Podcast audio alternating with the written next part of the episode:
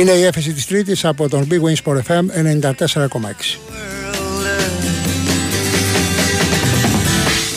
Κυρίες και κύριοι, καλό σας απόγευμα. Όπως κάθε Τρίτη, μαζί για να ανοιχνεύσουμε την αθλητική επικαιρότητα που την δημιούργησε χθες ο Ομοσπονδιακός Προπονητής, ο Γκουστάβο Πογέτ, ο οποίος απρόκλητα έβαλε δύο κεντρικά ζητήματα ε, και σε μια στιγμή που ενδεχομένως κανείς δεν το περίμενε και ε, δεν είναι και η καλύτερη στιγμή. Δηλαδή ε, λίγο πριν ε, τον αγώνα με τη Γαλλία που ενδεχομένως να μην έχει, όχι ενδεχομένως, δεν έχει βαθμολογικό ενδιαφέρον από την άλλη πλευρά όμως έχει ε, πολύ μεγάλο ενδιαφέρον για το γόητρό μας. Ε, Έχει ενδιαφέρον το ότι πάμε σε μπαράζ για να υπερασπιστούμε το ενδεχόμενο της πρόκρισής μας στο Euro του 2024. Ε, όλο αυτό δεν θα επέτρεπε σε έναν ομοσπονδιακό προπονητή να πει αυτά που είπε. Και γίνει αντικείμενο κριτικής.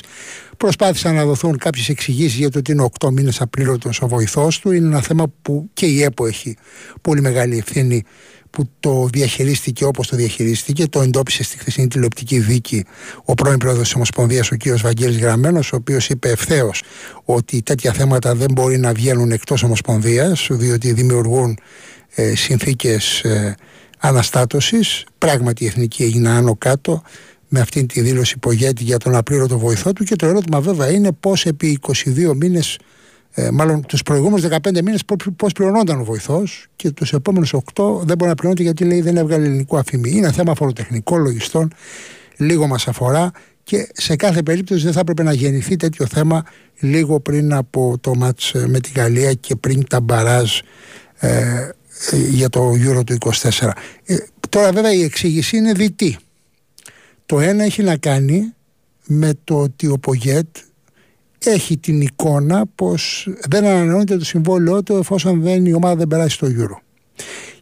Απαιτεί μια ανανέωση συμβολέου από τώρα στη βάση της οψιών του Μαρτίου. Ξέρετε το συμβόλαιο του έλεγε κανονικά ε, 31 Δεκεμβρίου, έχει μια οψιόν για μέχρι το Μάρτιο ε, λόγω των μπαράζ α, απαιτεί να γίνει οποιαδήποτε ανανέωση διετής από τώρα.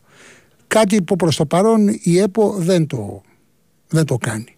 Και όσο δεν το κάνει πιέζει ο Πογέτ και είτε απειλεί με ηρωική έξοδο όπως έδειξε με τις δηλώσεις του είτε ε, πιέζει για το, για το συμβόλαιό του.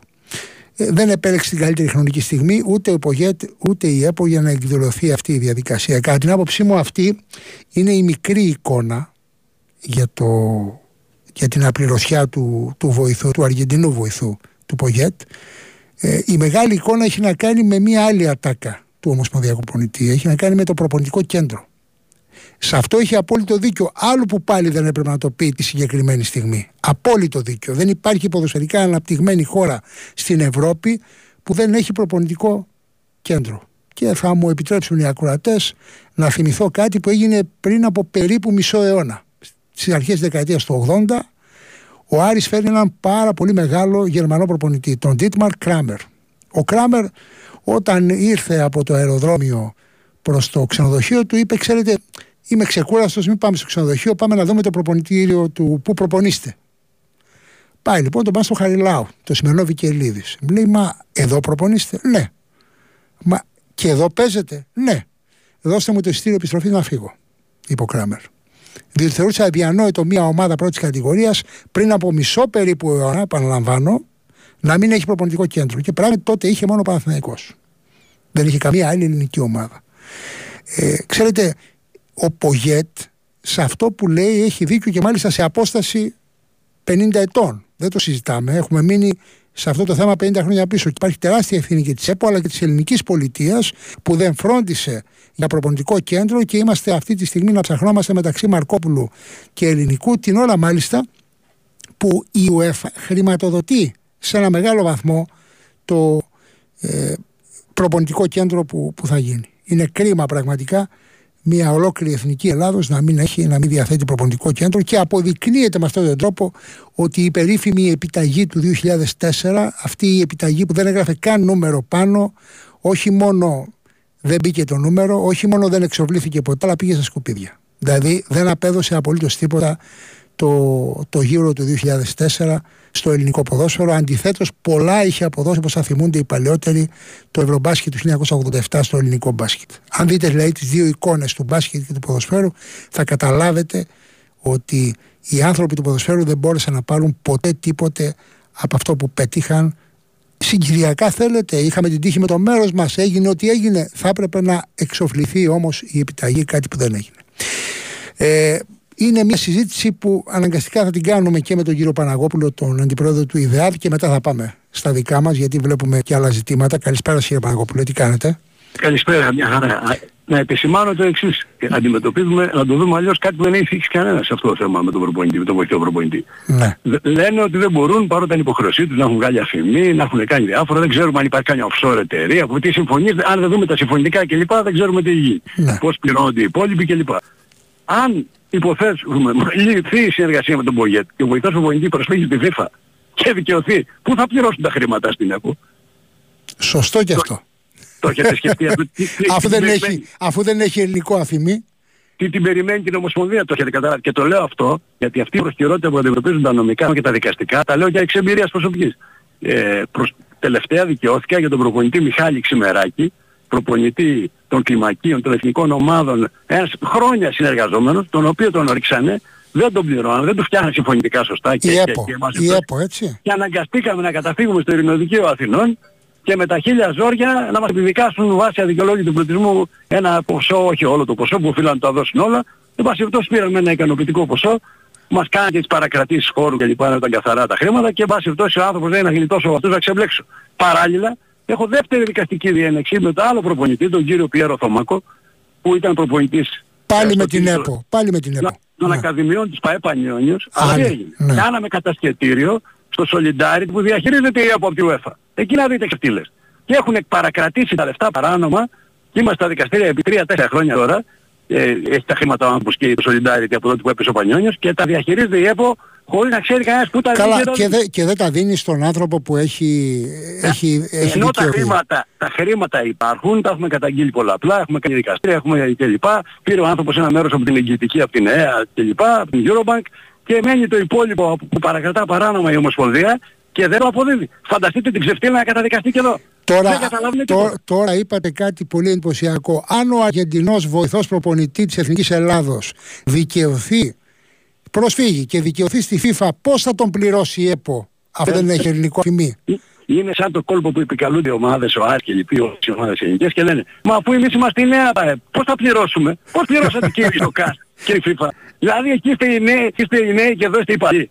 Νέα πατέντα. Νέα να πατέντα. σας- να σας Χωρίς πω- ελληνικό αφημί. Ναι. Να σας πω και το συγκλονιστικό που συνάδει με αυτά. Βγήκαν κάποιες αποφάσεις τελευταία που πανηγυρίσαν κάποιοι ότι ο Γιάρο, ο Τριανταφύλλος, ο Σίκο χάσαν την υποθέση τους, αλλά το Διετικό Δικαστήριο τους επιφύλαξε μια δυσάρεστη έκπληξη γιατί έκρινε μέσα ότι η ΠαΕ Άρης, ΠαΕ Διαγόρας και ΠαΕ Καλαμαριά πρέπει να πληρώσουν και είναι διάδοχοι αθλητική ρητά να πληρώσουν το 50% του κεφαλαίου και των τόκων. Οι, αερο, οι αεροπαγίτες στο Διαιτητικό Δικαστήριο της ΕΠΟ. Ναι, ακριβώς. Μάλιστα. Μπορεί να μην βγάλει την ποινή με το γνωστό τρικ τον καταχρηστικό, αλλά με ρητή κρίση πλέον, η οποία είναι δεσμευτική και οι συνέπειες πλέον που θα δείτε στην πορεία, οι ομάδες καταδικάζονται να πληρώσουν τα λεφτά αυτά και το θέμα αυτό αναβιώνει, παρότι άλλοι όπως ο ΨΑΠ πηγαίνουν στον Υπουργό και παρακαλάνε και επαιτούν για λεφτά. Τη στιγμή που ο δρόμος είναι ανοιχτός δικαστικά, πηγαίνουν και επαιτούν για τα λεφτά του ΠΑΣ Γιάννινα και του Άρη. Καλά, αν και ό,τι περιμένουν από τον Υπουργό, ζήτω που καήκαμε εδώ, ο Υπουργός, ενώ πρέπει να κάνει επιτόπιους ελέγχους, όπως λέει, υπέρ της νομιμότητας της Αθλητική Ομοσπονδίας, τους προαναγγέλει αντί να τους κάνει απροειδοποίητα. Είναι σαν, σαν, σαν λέει στον κλέφτη, έρχομαι να σε πιάσω, ας πούμε. Είναι δυνατόν. Ενώ, ενώ τους έχουμε κάνει καταγγελίες για τους κανονισμούς π.χ. για τον έλεγχο νομιμότητας που σας είπε και ο κ. Μαλάτος, σας έχω πει και εγώ και άλλοι.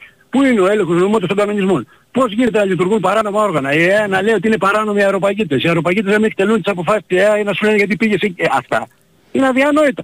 Και δεν έρχεται ένας υπουργός, ένας γραμματέας αθλητισμού να κάτσει κάτω, να εφαρμόσει πέντε πράγματα στοιχειώδη. Να κάνει ένα κανονισμό, να κάνει ένα νόμο ο οποίος θα συνάδει τους κανονισμούς. Να υπάρχουν πέντε πράγματα τα οποία να μην είναι σε αντίκρουση από το χάλι. Και βλέπετε τώρα που φτάνει αυτή δυστυχώς η ΕΠΟ με πρόεδρο δικηγόρο πάλι τον κύριο Μπαλτάκος, στον οποίο είχαν επισημάνει και το θέμα του Θωμάκου και το θέμα του Ξημεράκη και το θέμα των Χαρών. Σε όλα ποιοι την ήσαν. Λέει δεν βγαίνω το ρυθμό μου λέει ο κ. Μπαλτάκος. Ο φίλος ναι. ο Τάκης ας πούμε γιατί είμαστε συνάδελφοι και φίλοι και γνωστοί τόσα χρόνια και, και ο άνθρωπος μας έχει δεχτεί στο γραφείο και λέει ναι ναι ναι. Μόνο που ο ρυθμός του παρασέρνει προς τα κάτω το ελληνικό ποδόσφαιρο ξέρω. Ναι αλλά ο κ. Γραμμένος το κατηγόρησε για αριθμία. Ναι το είπε, το είπε ανοιχτά ο κ. Γραμμένος. αυτό λέω στην εκπομπή σας. Ε, ο κ. Μπαλτάκος λέει ότι πηγαίνει με το ρυθμό του, ο κ. Γραμμένος λέει αριθμία. Βέβαια ο κ. Γραμμένος είχε άλλα που καταλογίζαν. Εν πάση έρχεται ένας πρώην πρόεδρος ο οποίος λέει, καταλογίζει αριθμία στον, στο, στον επόμενο. Στον επόμενο. Ε, Τώρα, επειδή βλέπω πολλές ερωτήσεις ακροατών και ίσως δεν, ίσως δεν έγινε και κατανοητό ε, και το, το καταλαβαίνω γιατί και σύνθετο θέμα. Πράγματι, εμείς δεν λέμε και νομίζω ότι είναι σαφές πως πρέπει να έχει ελληνικό αφημί ο συνεργάτης του Πογκέτ. Όμως υπάρχουν κάποια ερωτήματα. Για παράδειγμα, επί 15 μήνες πώς πληρωνόταν αυτός ο άνθρωπος, πώς προσελήφθη χωρίς ελληνικό αφημί; Άμα δεν γνωρίζουμε τις συμβάσεις, τι έχουν υπογράψει οι προπονητές και λοιπά, πώς αμείβονταν, τι γίνεται. Και τόσο καιρό γιατί δεν μιλούσε βέβαια, ούτε αυτός ούτε ο κ. Πογέτ. Και αυτό ας πούμε είναι εις βάρος. Αλλά τώρα βγαίνει και ξεγυμνάει την Ομοσπονδία. Καλά, ο Πογέτ, ο Πογέτ το έκανε για συγκεκριμένο λόγο, διότι πιέζει να ανανεωθεί το συμβόλαιό του από τώρα και όχι το Μάρτιο. Ναι, με αυτό που έκανε είναι τελειωμένος. Ας πούμε έρχεται ο Σάντος, ε, έχει πάρει τον δρόμο και έρχεται. Ναι, είναι στο, είναι στο δρόμο λέτε. ε, και, θα, και θα έχουμε και φορτούνη από δίπλα από ό,τι βλέπω. Ε, σίγουρα. Το θέμα είναι, το, με αυτό που έκανε, δεν είναι δυνατόν να εκθέτει την Ομοσπονδία έτσι. Είναι φάουλ μεγάλο και αυτό έτσι. Να κάνεις άλλους τρόπους νομικούς, ας έκανε μια προσφυγή στη FIFA και τελειώνει η ιστορία. Απλά και ωραία. Και ναι. φεύγουν οι άνθρωποι. Και όχι αυτή τη Κοιτάξτε, εγώ διαφωνώ πλήρως και με τη χρονική η ΕΠΟ. Ο κ. Γραμμένος χθες το βράδυ στην τηλεόραση. Δυνατόν να μην το θέμα και να αφήνεις να βγει. Το άφησε μόνο τα θέματα να σκάσουν, πες και απ' έξω γίνονται κινήσεις και μας ψάχνουν. Και αν σκάσουν όλα αυτά, ε, όχι μόνο για τα στημένα και για τα υπόλοιπα, τότε θα κλαίμε μαύρο δάκρυ έτσι, και θα λέμε τι κάνατε τόσο καιρό και γιατί αφήσατε να σκάσει βόμβα στα χέρια σας. Ε. Ναι. Θα δούμε. Τώρα, επειδή ε, είχαμε σήμερα ε, μία αναφορά στο πολιτικό δελτίο ειδήσεων τώρα πόσο συνδέω θα το διαπιστώσετε αμέσως. Ε, ότι οικοδομούμε μέτρα ε, εμπιστοσύνης ε, παίρνουμε μέτρα οικοδόμησης εμπιστοσύνης Ελλάδα-Τουρκία και μέσα στο πλαίσιο αυτών των μέτρων υπάρχουν και αθλητικοί αγώνες μεταξύ της Ελλάδας και της Τουρκίας συμπτωματικά έχουμε και κάτι άλλο κοινό μεταξύ μας ότι είμαστε οι πρωταθλήτριες χώρες στην Ευρώπη στα χρέη, στα χρέη προς τους ε, παίκτες. Έτσι. Τώρα θα χρωστάει και ομοσπονδία, μια χαρά. Ε, είναι ε, λίγο δύσκολο να οικοδομήσει εμπιστοσύνη όταν χρωστάς, όταν χρωστάς στους πάντες, ξέρετε. Ναι. Αυτό μου θυμίζει και εκείνη την περιβόητη συνδιοργάνωση. Οι περιοδίες Γκαγκάτ, θυμόστε που λέγαμε τότε για τη συνδιοργάνωση στην Ελλάδα-Τουρκία που γίνει το τεράστιο πολιτικό θέμα. Έτσι ήταν πρώτο. Τώρα είχαμε ναι. για Σαουδικής Αραβίας και τότε είχαμε το θέμα με την Τουρκία, ας πούμε. Ναι, βέβαια, βέβαια, βέβαια. Και θα παίρναμε το Euro και ξέρω τι άλλο, Μουντιάλ και τι άλλο διεκδικούσαμε. Το θέμα είναι ότι ωραία είναι τα μέτρα οικοδόμησης εμπιστοσύνης κλπ. Αλλά εδώ ο κόσμος καίγεται που λέει κυριολεκτικά και πας τώρα να κάνεις τώρα με την Τουρκία και τι αγώνες με ποιους, σαν του Αβγενάκη, τις γιορτές και τα πανηγύρια. Τι θα είναι αυτά, βρούτσιες διοργανώσεις, με, με, με, με ποια σκοπιμότητα. Και έτσι θα οικοδομήσει την... Καλός είναι ο αθλητισμός, δεν λέω, παντού ενώνει, αλλά κάποια πράγματα είναι κυριολεκτικά υποκριτικά. Εντάξει, τώρα, τώρα μας ενδιαφέρει το γεγονός ότι υπάρχουν πάρα πολλοί απλήρωτοι ποδοσφαιριστές στην Ελλάδα που είναι παγκόσμια πρωταθλήτρια στα χρέη προσπέκτες. Όπως, όπως ξέρετε, μόλις ακούει η Ελλάδα, Τουρκία ας πούμε και δύο-τρεις άλλες χώρες, ε, βγάζει σπυράκια. Έτσι, γιατί αυτή είναι το πρόβλημα. Αυτοί είναι που δημιουργούν όλη την ιστορία το παγκόσμιο ποδόσφαιρο. Αυτοί είναι που δεν τηρούν, αυτοί που παραβιάζουν τις διατάξεις, αυτοί που κάνουν παράνομες αδειοδοτήσεις, που εφευρίσκουν κόλπα και αφημί και αλλαγές και, και χίλια δυο. Εμείς είμαστε βασικά οι πρώτοι διδάξαντες και ακολουθούν όλοι οι άλλοι. Από ναι. πέρα... Γιατί είχαμε τώρα πρόσφατα μία υπόθεση με ομάδα της Σερβίας ε, ε, που με το που απειλήθηκε ότι δεν θα μετάσχει στις μεγάλη ομάδα της Σερβίας που απειλήθηκε ότι δεν θα μετάσχει σε ευρωπαϊκές διοργανώσεις αμέσως πλήρωσε όλες, όλες τις οφειλές. Δηλαδή ε. φαινόμενο τέτοιο ούτε στα Βαλκάνια δεν έχουμε ε, τόσο κραυγαλαίο όπως στην Ελλάδα. Να θα αποκαλύψω και κάτι που είναι συνταρακτικό έτσι. Αλλά υπάρχουν και ρήτρες εμπιστοσύνης κλπ. Έχουν καταδικαστεί ελληνικές ομάδες, τεχνικές. Μία από αυτές είναι η Καβάλα. Άλλη μία είναι η Ρόδος. Έχουν καταδικαστεί οι ερασιτεχνικές ομάδες με απαγόρευση μεταγραφών από τις ε, επιτροπές της FIFA κλπ. Σύμφωνα με τη διαδικασία που ακολουθείται, με τους κανόνες αθλητικής διαδοχής συγκεκριμένα άρθρα και λοιπά αυτά που εμείς κάνουμε εδώ πέρα και βγάζουμε δεν ξέρουμε τι, τι είναι και τι ψάχνουν να βρουν οι δικαστές να καταλάβουν τι συμβαίνει. Με τους κανόνες λοιπόν της αθλητικής διαδοχής καταδικάστηκαν τα αεραστεχνικά σωματεία να πληρώσουν τα χρέη των ΠΑΕ. Και αναγκαστήκαν, σας πληροφορώ, και τα πληρώσαν για να μην ανακριθούν τα δελτία τους. Μάλιστα. Και έρχομαι εγώ τώρα που εκπροσωπώ Έλληνες και διαμαρτύρομαι στην Ομοσπονδία και του λέω με συγχωρείτε. Θα σας τραβάω μέχρι και που δεν παίρνει.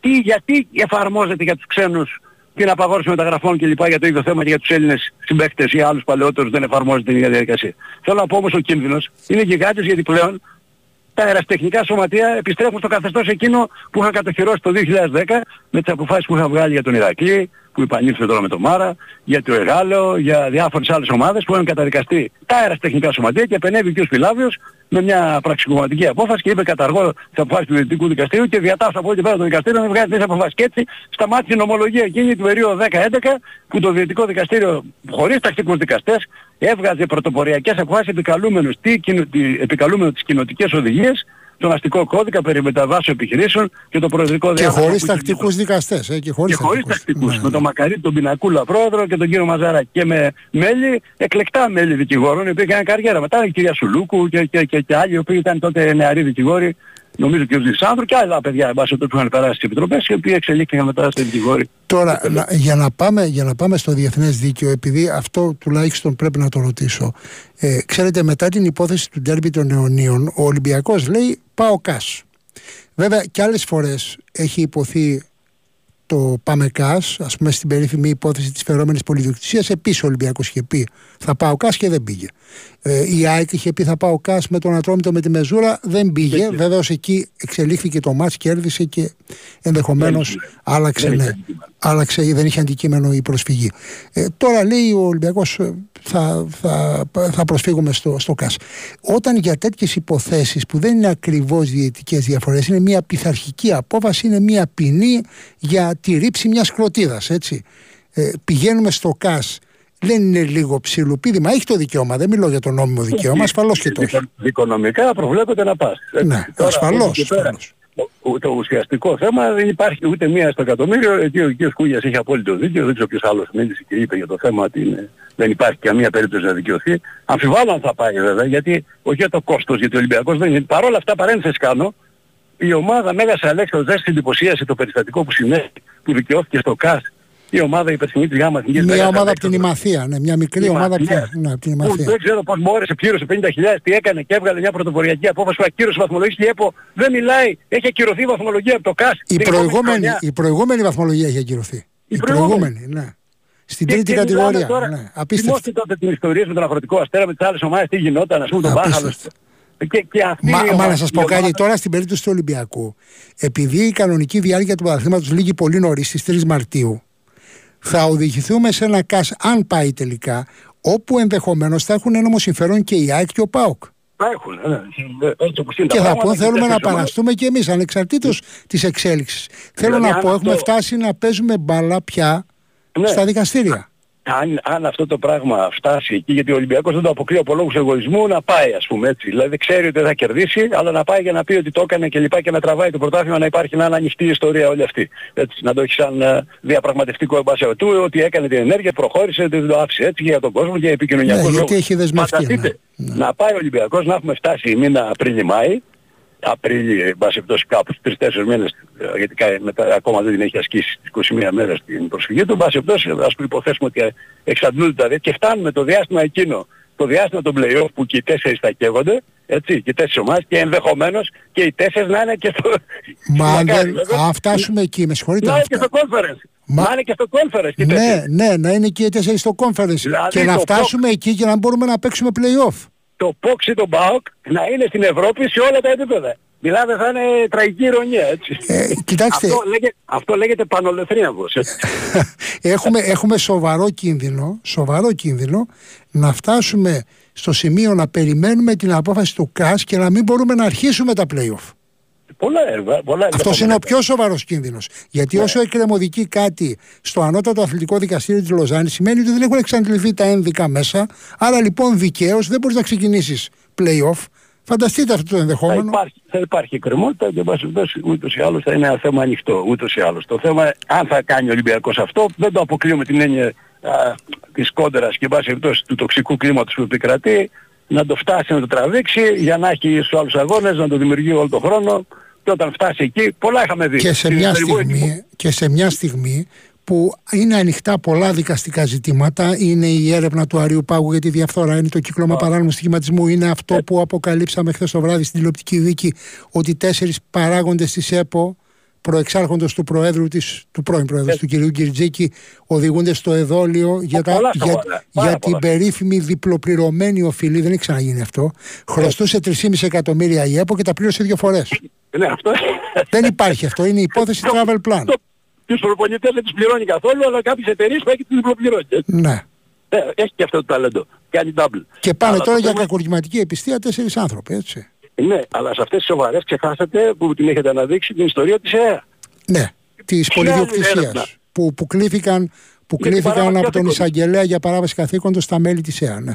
Ναι, ε, αυτό είναι ένα θέμα εξίσου σοβαρό, γιατί είναι άλλο θεσμικό κομμάτι και βέβαια μην ξεχνάτε τις δικές μου μηνυτήριες αναφορές που έχω κάνει, έτσι, οι οποίες δεν ε, ασχολείται κανένας, έχω κάνει για το στίχημα, έχω κάνει για το διοικητικό δικαστήριο και πάει λέγοντας. Ε. Ναι, Από γιατί και ο στα κ. πολιτεία. Σαρκούδη μας είπε την προηγούμενη Δευτέρα, ο- την προηγούμενη- προηγούμενη Τρίτη, ότι σας έχει κάνει μήνυση και ναι, το τρέχει άκουσα, το, διαδικασία. το άκουσα και καλά του είπατε ότι δεν υπάρχει καν κλίση, δεν υπάρχει καν, δεν ξέρουμε αν έχει αρχιοθετηθεί, εν πάση περιπτώσει δεν υπάρχει κάτι. Ο άνθρωπος επιμένει ότι α, έχει- το θεωρεί δεδομένο ότι έχει δικαιωθεί. Έτσι. Να δούμε στο δικαστήριο. θα Όχι, φτάσουμε. θεωρούσε δεδομένο ότι θα τεθεί και στο αρχείο η, η υπόθεση Ναι, της... ε, ε, Επικαλέστηκε με έκπληξη άκουσα ότι ο κ. Γρηγορίου, εγώ αν θυμόσαστε την εκπομπή σας, μόνο εσείς είχατε ανακαλύψει ποια υπόθεση ήταν των τρικάλων, ας πούμε. Αυτή που είχα καταγγείλει στην αρχή, αρχικά δεν είχα πει καν όνομα. Τώρα στην πορεία αποκαλυφθήκανε μόνοι τους. Από εκεί και πέρα, τι έχει καταθέσει ο κ. Γρηγορίου και λοιπά. Αυτά είναι θέματα της δικογραφίας και λοιπά. Ε, ούτως ή άλλως. Θα τα δούμε στην πορεία, αν φτάσει το ακροατήριο. Από την άλλη μεριά όμως δεν μπορεί να λέει ο κ. Σαρκούδης, με τον οποίο εντάξει, ο άνθρωπος πηγαίνουμε, είτε έχει κάνει πάρα πολλά, ας πούμε, ήμασταν σε μια κόντρα διαρκείας, δεν είναι, είναι θέμα προσωπικό, θεσμικό είναι καθαρά. Αν το προσωποποιεί κάποιος είναι άλλο θέμα. Αλλά όταν καταγγέλεις κάποιον ή κάποια διαδικασία ή κάποιο όργανο και έχει γίνει μπροστά σου ή το έχεις πει ο άνθρωπος που είναι ο ενδιάμεσος, εγώ είχα κανένα λόγο να ασχοληθώ, με- δεν είχα καμία υπόθεση με τα τρία Λέτε για την υπόθεση της, ε, Ναι. της καταγγελόμενης δωροδοκίας. Ναι. Εγώ σου λέω το θέμα του ΠΑΟΚ. Ο ίδιος είχε καρφωθεί ο κ. Σαρκούδης με τον κύριο Κατσαρό, το γνωστό περιστατικό.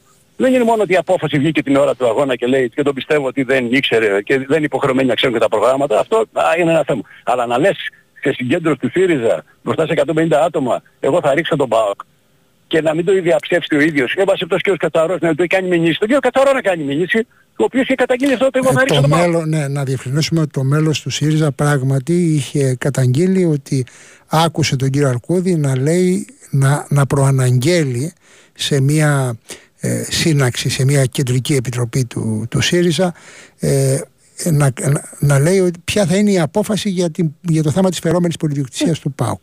Ναι. Ε, Αυτό το είπε πριν. Αυτό Ε, είναι άλλη αλήθεια. βέβαια. Αυτό είναι αλήθεια. Άρα λοιπόν ο κ. Σαρκούδης δεν θα πρέπει να με μηνύει εμένα και λοιπά και να εξανίσταται γιατί κάτι που μου είπε κάποιος άλλος. Καλά, με τον μπορεί οποίο- να υποστηρίξει ο κ. Αρκούδης ότι ο κ. Κατσαρός δεν λέει την αλήθεια και ότι Μα, πρέπει αν να θα το ελεγχθεί. κάνει, δεν Αλλά είναι επειδή θέμα. ήταν πολλοί άνθρωποι μπροστά, φαντάζομαι είναι εύκολο να σε διασταυρωθεί. τόσο- Σε τόσο σοβαρό θέμα και δεν του έκανε τότε που αναφέρει και δεν ξέρω αν ο Πάοκ το αξιοποίησε αυτό στις μηνύσεις του κλπ. Γιατί ένα στοιχείο που δημοσιεύτηκε ήταν κραυγαλαίο σου. Ναι, Δεν το ναι, είπε ήταν κάποιος δημόσια δήλωση. Δημόσια δήλωση του Ε, κ. δημόσια Κατσαρά. δήλωση μπροστά σε άλλα άτομα σε ένα όργανο. Σε ένα όργανο κόμματος. Ε, Τι να λέμε τώρα. Από εκεί και πέρα το τι έγινε και τι δεν έγινε. Όταν έχουν πέσει κατραπακές από το ΚΑΣ. Όταν έχει διασυρθεί η Ελλάδα. Και όταν, και όταν έχουν γίνει όλα αυτά.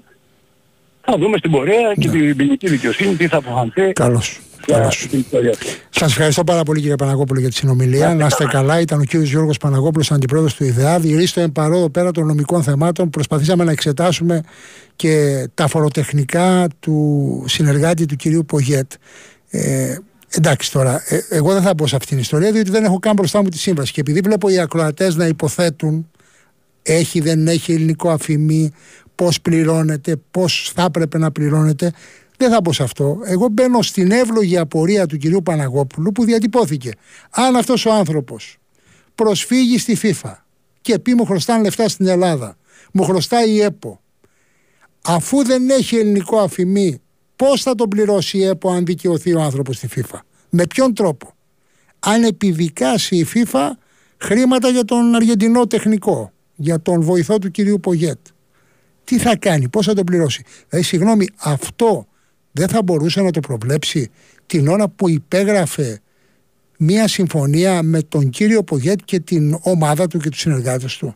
Είναι δυνατόν να λειτουργεί τόσο πρόχειρα μία ποδοσφαιρική ομοσπονδία; Πώς τον προσέλαβε αφού δεν είχε ελληνικό αφήμι; Πώς τον πλήρωνε; Πώς θα τον πληρώσει αν επιδικαστεί κάτι υπέρ του στη FIFA; Δεν καταλαβαίνω. Δηλαδή, αν, αν λειτουργεί με τόση μεγάλη προχειρότητα μια ομοσπονδία με 167 υπαλλήλους που είναι ο, ο, ο θεσμικός άρχοντας, ε, η, η, η, ανώτατη θεσμική τάξη του, ε, του, του ελληνικού ποδοσφαίρου, ε, με συγχωρείτε πάρα πολύ, υπάρχει ζήτημα. Υπάρχει σοβαρό ζήτημα διοίκησης.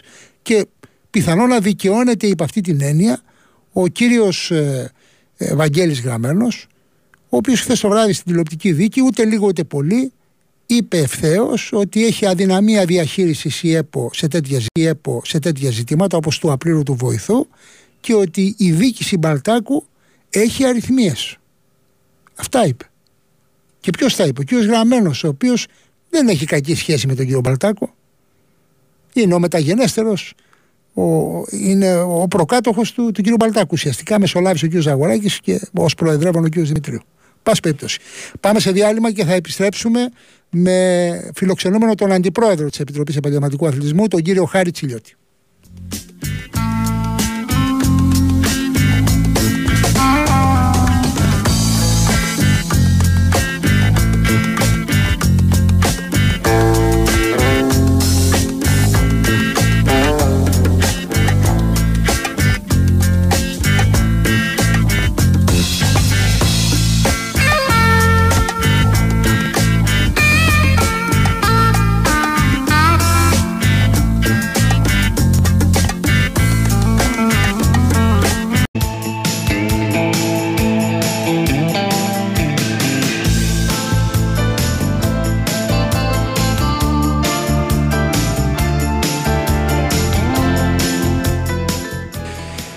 Στο δεύτερο ημίωρο της πάντα προχηματικής ραδιοφωνικής έφεσης Τρίτης από τον Big Wings for FM 94,6 αναλύσαμε το θέμα που ΓΕΤ ενδελεχώς. Ε, θα μας απασχολήσει για τις επόμενες μέρες. Άνοιξε μια υπόθεση που δύσκολα θα κλείσει και ενδεχομένως θα κλείσει είτε με ηρωικές εξόδους είτε με ε, αντιπαραθέσεις. Και η στιγμή πράγματι δεν ήταν καθόλου κατάλληλη και η διαχείριση από την ΕΠΟ δεν ήταν καλή και η επιλογή χρονική από το ΠΟΓΕΤ καθόλου καλή και όλα όσα συμβαίνουν και κυρίως αυτό που βάλαμε ως ζήτημα για μας η μεγάλη εικόνα έχει αξία και όχι η μικρή δηλαδή το ότι είναι απλήρωτος ένας βοηθός προπονητή γιατί υπάρχει ένα τεχνικό φορολογικό ζήτημα δείχνει μια ε, τουλάχιστον έτσι προχειρότητα στην ΕΠΟ. Απ' την άλλη όμως το ότι δεν έχουμε προπονητικό κέντρο ε, ως εθνική Ελλάδος στην ποδοσφαιρικά αναπτυγμένη Ευρώπη αν είμαστε σε αυτήν, φοβάμαι πως δεν είμαστε ε, αυτό είναι το, το ζήτημα, αυτή είναι η μεγάλη εικόνα το κυρίαρχο. Και εν πάση περιπτώσει ο κ. Πογέτας το έλεγε από την πρώτη μέρα που ήρθε. Κάποιοι άλλοι λένε εγώ δεν αναλαμβάνω αν δεν έχω προπονητικό κέντρο βάζουν τους όρους τους. Πάση περιπτώσει. Λοιπόν ε, πάμε να ανοίξουμε το θέμα που ήδη συζητήσαμε την προηγούμενη εβδομάδα και με τον κύριο Αρκούδη, είπε κάτι σήμερα και ο κύριος Παναγόπουλος, είναι το θέμα της Επιτροπής Επαγγελματικού Αθλητισμού, διευκρινίζοντας ότι ο σημερινός αντιπρόεδρος της, ο κύριος Χάρης Τσιλιώτης, που είναι και καθηγητής πανεπιστημίου ε, στο, στο συνταγματικό δίκαιο ε, δεν είναι από τους ανθρώπους που κλήθηκαν να παράσχουν εξηγήσεις ε, στην ανακρίτρια ούτε είναι στα 14 μέλη της ΕΑ που κλήθηκαν ως ύποπτοι να καταθέσουν ανομωτή για την υπόθεση της φερόμενης πολυδιοκτησίας και με την κατηγορία της, ενδεχόμενη, της ενδεχόμενης παράμβασης καθήκοντος.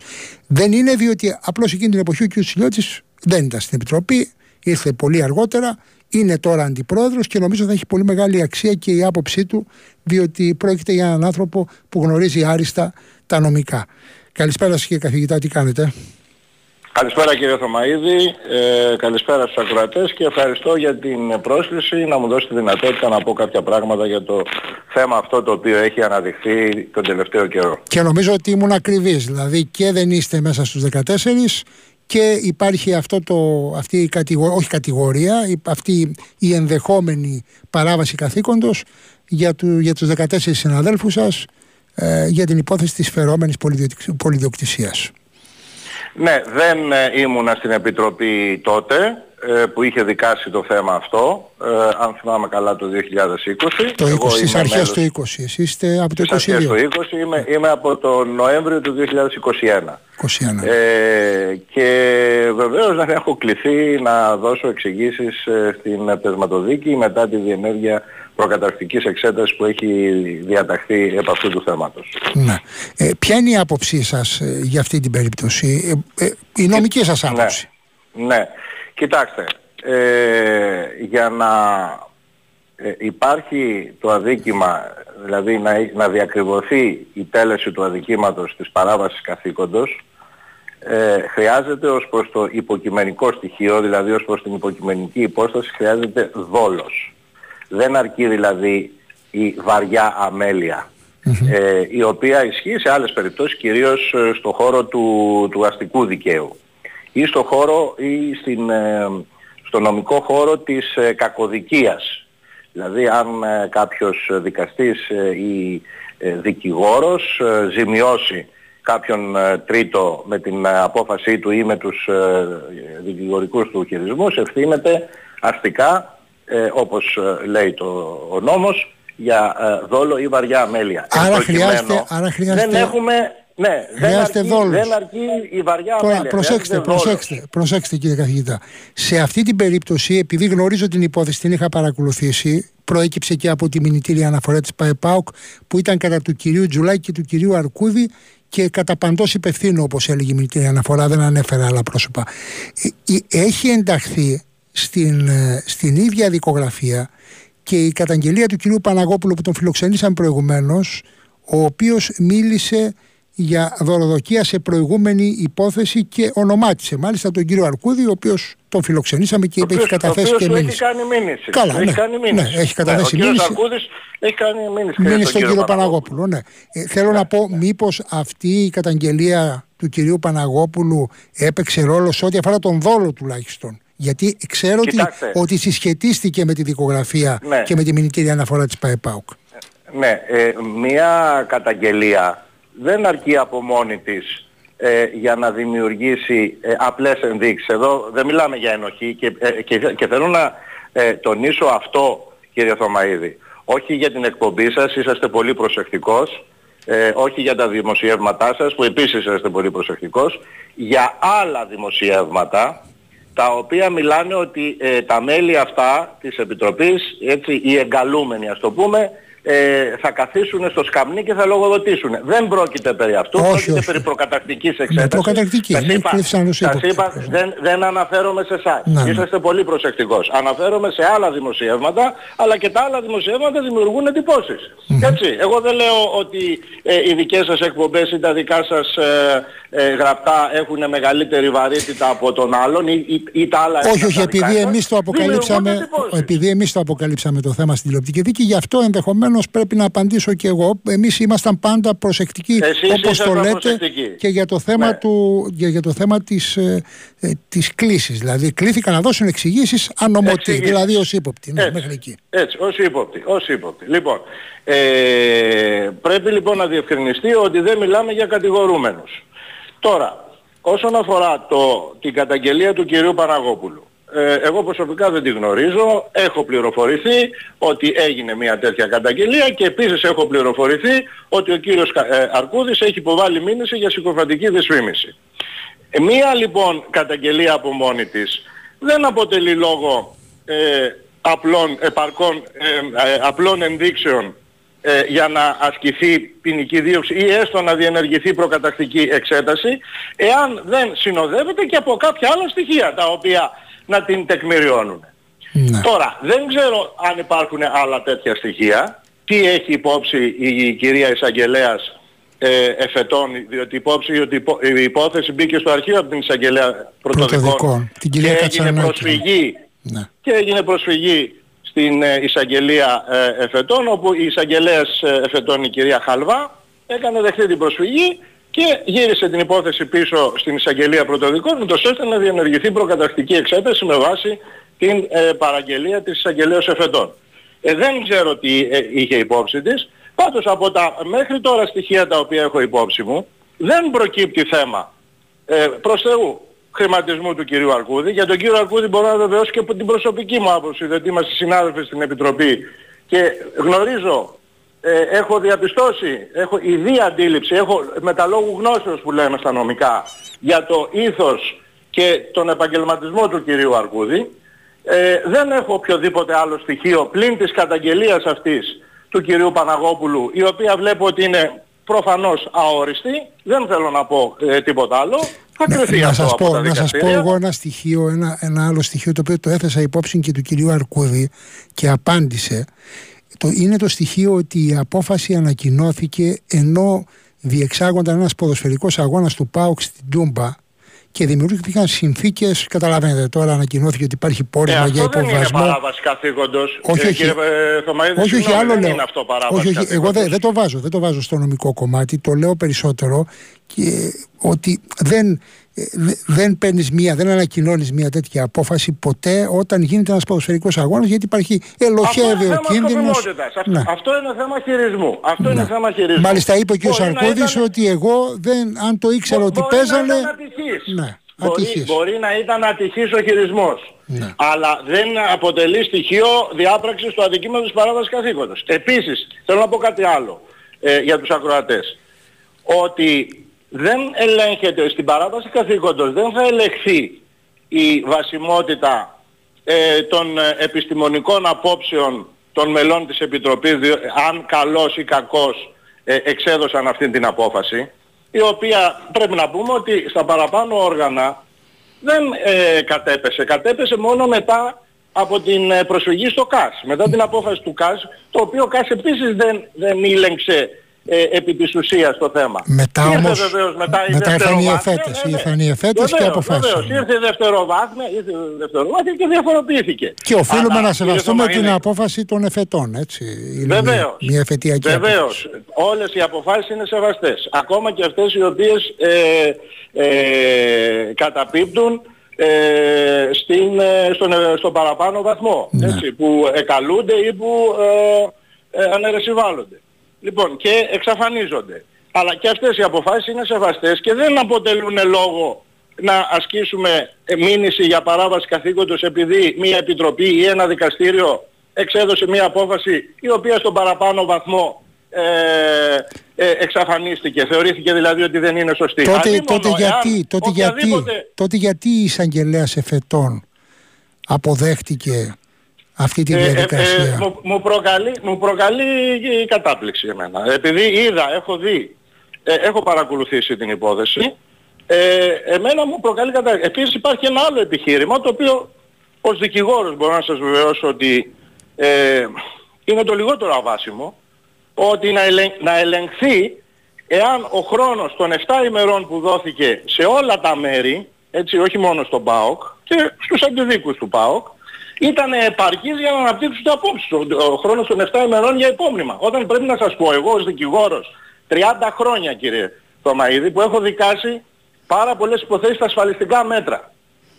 Ε, πολλές φορές υπήρχαν πρόεδροι στην έδρα που μας λέγανε θα μας φέρετε, δικάζαμε στις 10 ή στις 12 το μεσημέρι, θα μας φέρετε το υπόμνημα στις 2. Στις 2 το μεσημέρι. Ε, τι θα κάνουμε, θα, θα κάνουμε ε, μηνυτήρια αναφορά κατά του Προέδρου που μας έδωσε δύο ώρες ε, προθεσμία για να συντάξουμε υπόμνημα, που το μάξιμο είναι τρεις ημέρες. Ναι. Ε, αυτός είναι λόγος για να ε, ε, διερευνηθεί η διάπραξη του αδικήματος της Όχι, παράβασης απλώς, καθήκοντος. απλώς δεν μπορώ να δω σκοπιμότητα σε μια εισαγγελέα εφετών. Υπ' αυτή την έννοια το ρώτησα. Δεν, ε, προκατάπληξη Εγώ μπορεί δεν, να σας... εγώ δεν, μίλησα, δεν μίλησα για σκοπιμότητα. Εγώ ε, μίλησα για κατάπληξη με βάση τα νομικά τα οποία ε, ξέρω, αυτά που ξέρω. Ή μπορεί να, την υπάρχει εμπειρία. κάτι, ε, μπορεί να υπάρχει κάτι που δεν το ξέρουμε εμείς, έτσι, δηλαδή, το, και το ξέρει η Ε, κυρία ε, ε, εισαγγελέας. ε, ναι. κοιτάξτε, κοιτάξτε, εγώ με βάση αυτά τα στοιχεία τα οποία έχω υπόψη μου. Τώρα, αν κάτι έχει η εισαγγελέας υπόψη, το οποίο δεν έχουμε εμείς, δεν έχω εγώ ε, ως δικηγόρος, δεν έχετε εσείς ως δημοσιογράφος που ίσως έχετε παρακολουθήσει πολύ περισσότερο την υπόθεση από μένα, έτσι. Ε, εάν δεν υπάρχει κάτι το οποίο να γνωρίζουμε και το γνωρίζει εκείνη και με βάση αυτό, ε, ε, αλλά κοιτάξτε, η, η προκατακτική εξέταση δεν, δεν ενεργείται με βάση τις μύχιες σκέψεις του κάθε εισαγγελέα και του κάθε ανακριτή ή δικαστή. Πρέπει αυτά όλα να αποτυπώνονται στην παραγγελία. Για, για ποιο λόγο θα πρέπει να διενεργηθεί η ε, προκατακτική εξέταση; Για ποιο λόγο ε, θα πρέπει να δώσουν και γιατί θα πρέπει να δώσουν εξηγήσεις οι εγκαλούμενοι; Δεν μπορεί να τους λέει δώστε εξηγήσεις για αυτά και να έχει στο μυαλό της κάτι άλλο. Άρα λέτε είναι καθρέφτης η δικογραφία μπροστά τους. Αυτό λέτε ότι δεν υπάρχει κάτι που να μην το έχουν λάβει υπόψη τους ή να μην ε, έχουν ενημερωθεί οι άνθρωποι που κατέθεσαν. Ε, μα πώς, ε, τότε για ποιο, για ποιο λόγο δίνουν εξηγήσεις. Προς ναι. τι σκοπιμότητα να δίδονται εξηγήσεις. Καλά, πρέπει να δούμε ποια θα είναι και η απόφαση του εισαγγελέα. Νομίζω ότι δεν πρέπει να τρέξουμε ούτε να πούμε ότι θα πάει αρχείο ή δεν θα πάει αρχείο, γιατί είδα και τον κύριο Αρκούδη να, εγώ, να εγώ έχει μια αντίληψη. Εγώ, εγώ δεν, προκαταλαμβάνω, δεν προκαταλαμβάνω δικαιοδοτικές κρίσεις των αρμοδίων δικαιοδοτικών οργάνων. Είτε είναι δικαστικά όργανα, είτε είναι ανακριτικά, είτε εισαγγελικά. Δεν προκαταλαμβάνω. Ε, ε, έχω όμως ως νομικός ε, ε, επιτρέψτε μου να επαναλάβω, με 30 ετή εμπειρία στα δικαστήρια, πέραν της καθηγητικής μου ιδιότητας, ε, είμαι 30 χρόνια στα δικαστήρια. Είμαι πολύ περισσότερα χρόνια δικηγόρος παρά καθηγητής πανεπιστημίου. Λοιπόν, ε, μπορώ να πω κάποια πράγματα. Βγάλω κάποια συμπεράσματα. Από εκεί και πέρα βεβαίως, όπως είπατε, η εισαγγελέας είναι αρμόδια κατά νόμων για το αν θα ασκήσει ή όχι ποινική δίωξη μετά τη διενέργεια της προκαταρκτικής εξέτασης.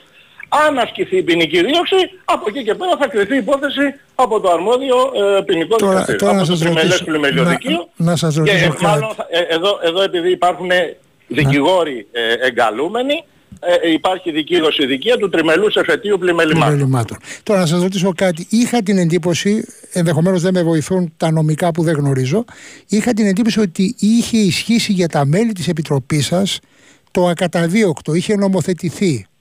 Ή, κάνω ναι. λάθος; Κάνω λάθος; Ε, όχι, ε, ε, ε, είναι πολύ σωστό αυτό που λέτε και μάλιστα ήθελα να πω ότι υπάρχει και ένα νομικό κόλλημα για την άσκηση ποινικής δίωξης, το οποίο είναι το ακαταδίωκτο, όντως. τώρα, έχουν εκφραστεί αντιρρήσεις για την συνταγματικότητα του ακαταδίωκτου, όχι μόνο για την Επιτροπή, έτσι, το ακαταδίωκτο υπάρχει αλλού, υπάρχει σε άλλες ανεξάρτητες αρχές, ε, υπάρχει για τα μέλη του ΤΑΙΔΕΠ ας πούμε, έτσι, ναι. για μέλη διοικητικών συμβουλίων άλλων ε, οργανισμών. Λοιπόν, έχουν, έχει προβλεφθεί σε πολλές περιπτώσεις, ε, έχουν, εκφραστεί εκφράσεις, ε, έχουν εκφραστεί επιφυλάξεις ή και ενστάσεις για την ε, αντισυνταγματικότητα μιας τέτοιας ρύθμισης. Μέχρι τώρα δεν υπάρχει δικαιοδοτική κρίση, καθώς γνωρίζω, για το αν η διάταξη αυτή είναι συνταγματική ή όχι. Ε, εν πάση περιπτώσει ισχύει.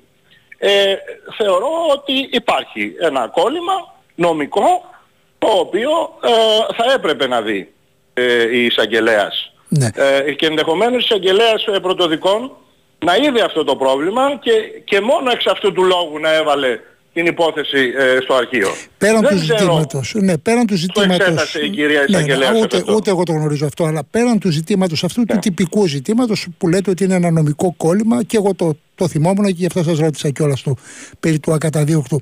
Γενικότερα, είστε υπέρ, είστε και καθηγητής συνταγματικού δικαίου, ε, είστε υπέρ του να υπάρχει ακαταδίωκτο, γιατί ξέρετε ο κόσμος έξω ξέρει τι λέει. Εγώ δηλαδή θα πάω στο δικαστήριο και ο κύριος καθηγητής δεν θα πάει, δηλαδή δεν θα, δεν θα ναι. διωχτεί αν, αν έχει αδικήσει κάποιον. Ναι, κοιτάξτε, εύλογο είναι αυτό. Γι' αυτό και έχουν εκφραστεί οι αντιρρήσεις όπως σας έχω πει ή οι επιφυλάξεις έστω για την αντισυνταγματικότητα. Υπό ποια έννοια ότι εάν κάποιος ε, θέλει να κάνει μία μήνυση ή μία αγωγή ε, κατά ε, ενός μέλους μιας επιτροπής έτσι, ή ενός νομικού προσώπου ε, γιατί όπως είπατε θεωρεί ότι αδικήθηκε, ότι ζημιώθηκε, ότι προσβλήθηκε, ότι διαπράχθηκε ένα δίκημα εις βάρος του, θέλει να υποστηρίξει την κατηγορία ενώπιον ποινικού δικαστηρίου, θέλει να το κάνει και δεν μπορεί να το κάνει διότι υπάρχει το ακαταδίωκτο. Υπάρχει ένα θέμα ως προς την ε, παροχή δικαστικής προστασίας όπως αυτή ε, η δικαστική προστασία, το δικαίωμα δικαστικής προστασίας κατοχυρώνεται στο Σύνταγμα και στην Ευρωπαϊκή Σύμβαση Δικαιωμάτων του Ανθρώπου. Αυτή είναι η μία διάσταση. Η άλλη διάσταση είναι ότι σε, κάποιες, ε, σε κάποια όργανα, όπως είναι αυτές οι επιτροπές, οι ανεξάρτητες αρχές Ναι. και ό,τι θεωρείται, ό,τι εξομοιούται με ανεξάρτητες αρχές ή άλλα νομικά πρόσωπα τα οποία διαχειρίζονται ε, κρίσιμα και ευαίσθητα ε, θέματα ε, πολιτικής ε, και οικονομικής ε, φύσης, ε, είναι ευάλωτα χωρίς να υπάρχει κάποιος αποχρόν λόγος σε εμπαθείς, εκδικητικές και ε, εντελώς αβάσιμες ε, μηνύσεις ή αγωγές. Και αρχίζουν να τους κυνηγάνε μαζικά και θα τρέχουν στα Και δικαστήρια και, αρχίζουν να τους λένε γιατί κυνηγάνε να και δεν τρέχουν. μπορούν να Μάλιστα. ασκήσουν. Για φανταστείτε ας πούμε να αρχίσουν οι μηνύσεις. Επειδή βγάλαν μια απόφαση που δεν άρεσε στην Α ομάδα. Ε, το σήμερα είναι ο ερώτημα ΠΑΟΚ, πια αύριο κύριε μπορεί να καθηγητά, είναι. εγώ θα το πω απλό. Το ερώτημα, απλά. Α, Το ερώτημα είναι ποιο είναι το υπέρτερο αγαθός σε αυτήν την περίπτωση. Η ισορρομία των πολιτών, δηλαδή και εγώ και εσείς να έχουμε τα, την ίδια νομική προστασία ή αυτό που περιγράφεται ότι αρχίζουν και κυνηγάνε με μηνύσεις και αγωγές ε, τα μέλη ανεξαρτήτων αρχών. Αυτό είναι. Αυτό πρέπει να, Κοιτάξτε, να δεν, είναι σταθμίσουμε. μόνο, δεν, είναι, δεν είναι μόνο η προστασία των προσώπων, είναι και η εύρυθμη λειτουργία των οργάνων. Διότι αν δεν μπορούν να λειτουργήσουν τα πρόσωπα, δεν μπορούν να λειτουργήσουν και τα όργανα. Ναι, απ' την άλλη Κοιτάξτε, όμως ο αναδικούν, Τάκ- ο- αναδικούν ανθρώπους. Ναι, ναι, ναι. έτσι. Είναι εύλογη, είναι εύλογη η ερώτησή σας ε, κύριε Θωμαίδη και θα έλεγα ότι θέτεται το δάκτυλο επί των τύπων των ύλων. Αυτό είναι ακριβώς το θέμα. Η στάθμιση. Στάθμιση. Ποιο είναι; Με- στη στάθμιση μεταξύ δύο α, αντιτιθέμενων ενόμων αγαθών, το οποίο μάλιστα το ένα έχει και ε, υπερνομοθετική ισχύ, όπως είναι το δικαίωμα στη δικαστική προστασία, τι θα πρέπει να επιλέξουμε. Ο νομοθέτης σε αυτές τις περιπτώσεις επέλεξε να προστατεύσει τα μέλη των επιτροπών αυτών, επαναλαμβάνω δεν είναι μόνο η Επιτροπή Επαγγελματικού Αθλητισμού, είναι Και και, άλλες άλλες, είναι και, ανεξάρτητες, ναι. και ανεξάρτητες αρχές και άλλα νομικά Άρα πρόσωπα. αυτό κάποιος πρέπει να το πει. Ποιο Και- είναι υπέρτερο ε, αγαθό ε, από ε, αυτά ε, τα δύο. Αυτό θα το Έτσι. πει σε τελευταίο βαθμό το δικαστήριο. Εντάξει. Λοιπόν, Αν τεθεί για- θέμα συνταγματικότητας, οφείλει το δικαστήριο ε, να το κρίνει. Αν τώρα έχουμε ποινική διαδικασία όπως εν προκειμένου, ε, μπορεί να το πει και το δικαστικό συμβούλιο. Αν θεωρεί ότι ο νόμος είναι αντισυνταγματικός και θα πρέπει να ασκηθεί ποινική δίωξη, τότε ο εισαγγελέας, ο οποίος θεωρεί ότι ο νόμος είναι αντισυνταγματικός, θα πρέπει να το εισάγει στο Μάλιστα. ε, Συμβούλιο Πλημελιωδικών, το οποίο θα αποφανθεί. Καλώς. Κύριε καθηγητά, σας ευχαριστώ πάρα πολύ για τη συνομιλία. Ήταν ο κύριος Χάρης Τσιλιώτης, αντιπρόεδρος Και εγώ Επιτροπής ευχαριστώ. Επαγγελματικού Αθλητισμού και είδατε ότι ακούσαμε όλες τις απόψεις ε, διότι είναι και η υποχρέωσή μας αυτή και επίσης κάποια στιγμή θα συζητήσουμε για την Επιτροπή και θέλω να το κάνουμε για να δούμε πώς μπορεί να λειτουργήσει καλύτερα με περισσότερα εργαλεία γιατί αυτό είναι το κρίσιμο και για τον ελληνικό αθλητισμό κύριε Τσιλιώτη. Είναι πολύ κρίσιμο. Βεβαίως και, πολύ και, κρίσιμο. και αυτά, αυτά τα οποία θα συζητήσουμε, ε, αν μου δώσετε τη δυνατότητα, έχουμε σκοπό να τα θέσουμε υπόψη και του κυρίου Υπουργού, του νέου Υπουργού. Καλώς. Σας αθλητισμό. ευχαριστώ πολύ. Σας ευχαριστώ πολύ. Και εγώ ευχαριστώ, καλό σας βράδυ, γεια σας. Και βέβαια ο κύριος Υπουργός, επειδή αναφέρθηκε τώρα το όνομα του κύριου Βρούτσι, θα πρέπει να δει και τα ζητήματα των ανακοινώσεων του. Το είπα στην αρχή της εκπομπής, ενδεχομένως να πέρασε έτσι. Ε, σε ένα δελτίο τύπου ε, και μάλιστα με τρόπο πανηγυρικό, ο κύριος Βρούτσης σήμερα προανήγγειλε επιτόπιες, επιτόπιους ελέγχους σε αθλητικές ομοσπονδίες υπέρ της νομιμότητας.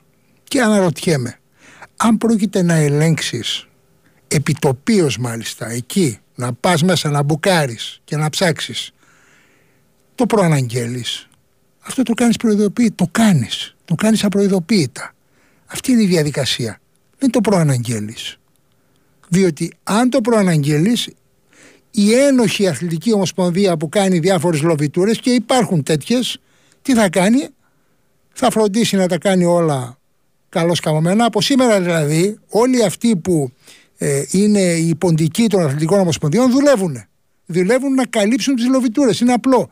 Δεν το προαναγγέλλετε αυτό κύριε Υπουργέ, κύριε Βρούτσι. Είναι δυνατόν, υπήρξατε και υπουργός Εργασίας, να κάνετε ένα τέτοιο ατόπιμα. Να προαναγγείλετε επιτόπιους ελέγχους σε αθλητικές ομοσπονδίες. Αυτό το κάνεις, βγάζεις το αποτέλεσμα, τους πιάνεις τη φάκα και τους οδηγείς εκεί που πρέπει. Και αυτή, αυτή είναι η, η αυτονόητη υποχρέωση της πολιτείας που έχει τον ελεγκτικό και εποπτικό μηχανισμό. που έχει την εποπτική ευθύνη των αθλητικών ομοσπονδιών.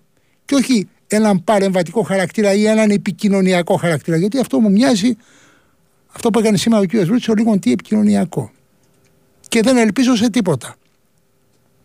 Δεν ελπίζω σε τίποτα. Δεν ελπίζω ότι θα βρεθεί κάποια αθλητική ομοσπονδία που θα έχει τη φωλιά της λερωμένη, γιατί θα έχει φροντίσει να την καθαρίσει. Όσο μπορεί να την καθαρίσει. Γιατί υπάρχουν πολύ λερωμένες κιόλας. Αλλά σε κάθε περίπτωση θεωρώ ότι ο κύριος Βρούτσης, ο οποίος ε, ανέλαβε ο πρώτος αναβαθμισμένος υπουργός αθλητισμού της μεταπολίτευσης. Εδώ και 50 χρόνια δεν είχαμε ποτέ υπουργό. Είχαμε πάντα υφυπουργό. Αυτός είναι αναπληρωτής υπουργός. Και ενώ είναι ο, ο πλέον αναβαθμισμένος, του έχει δοθεί δηλαδή από τον Πρωθυπουργό της χώρας, τον κ. Μητσοτάκη, η δυνατότητα να κάνει πράγματα. Τον βλέπω να κρύβεται στο θέμα του ποδοσφαίρου. Τον βλέπω απλώς να κλείνει το ΟΑΚΑ με έναν τρόπο που προσωπικά έχω πάρα πολλές απορίες και θα τις λύσουμε την επόμενη Δευτέρα με τον κύριο Καπράλο στο στούντιο, τον πρόεδρο της Ελληνικής Ολυμπιακής Επιτροπής. Τον βλέπω να έχει κλειστά γήπεδα και τον βλέπω να είναι και αόρατος, όπως είπα προηγουμένως, στο ποδόσφαιρο. Δεν βλέπω καμία πρωτοβουλία στον χώρο του ποδοσφαίρου στα θέματα της βίας, της χειραγώγησης. Δεν βλέπω. Ένα νόμο λέει θα κάνει στο τέλος του 2024. Πάρ' αυγό και κούρευτο. Πάρ' αυγό και κούρευτο. Ζήτω που καήκαμε. Πάση περιπτώσει. Λοιπόν, ε, κάπου εδώ πρέπει να κλείσουμε. Ε, νομίζω ότι δώσαμε απαντήσεις και για το θέμα Πογέτ και για το θέμα της Επιτροπής Επαγγελματικού Αθλητισμού που μας απασχόλησε μακρόν στις τρεις τελευταίες εκπομπές.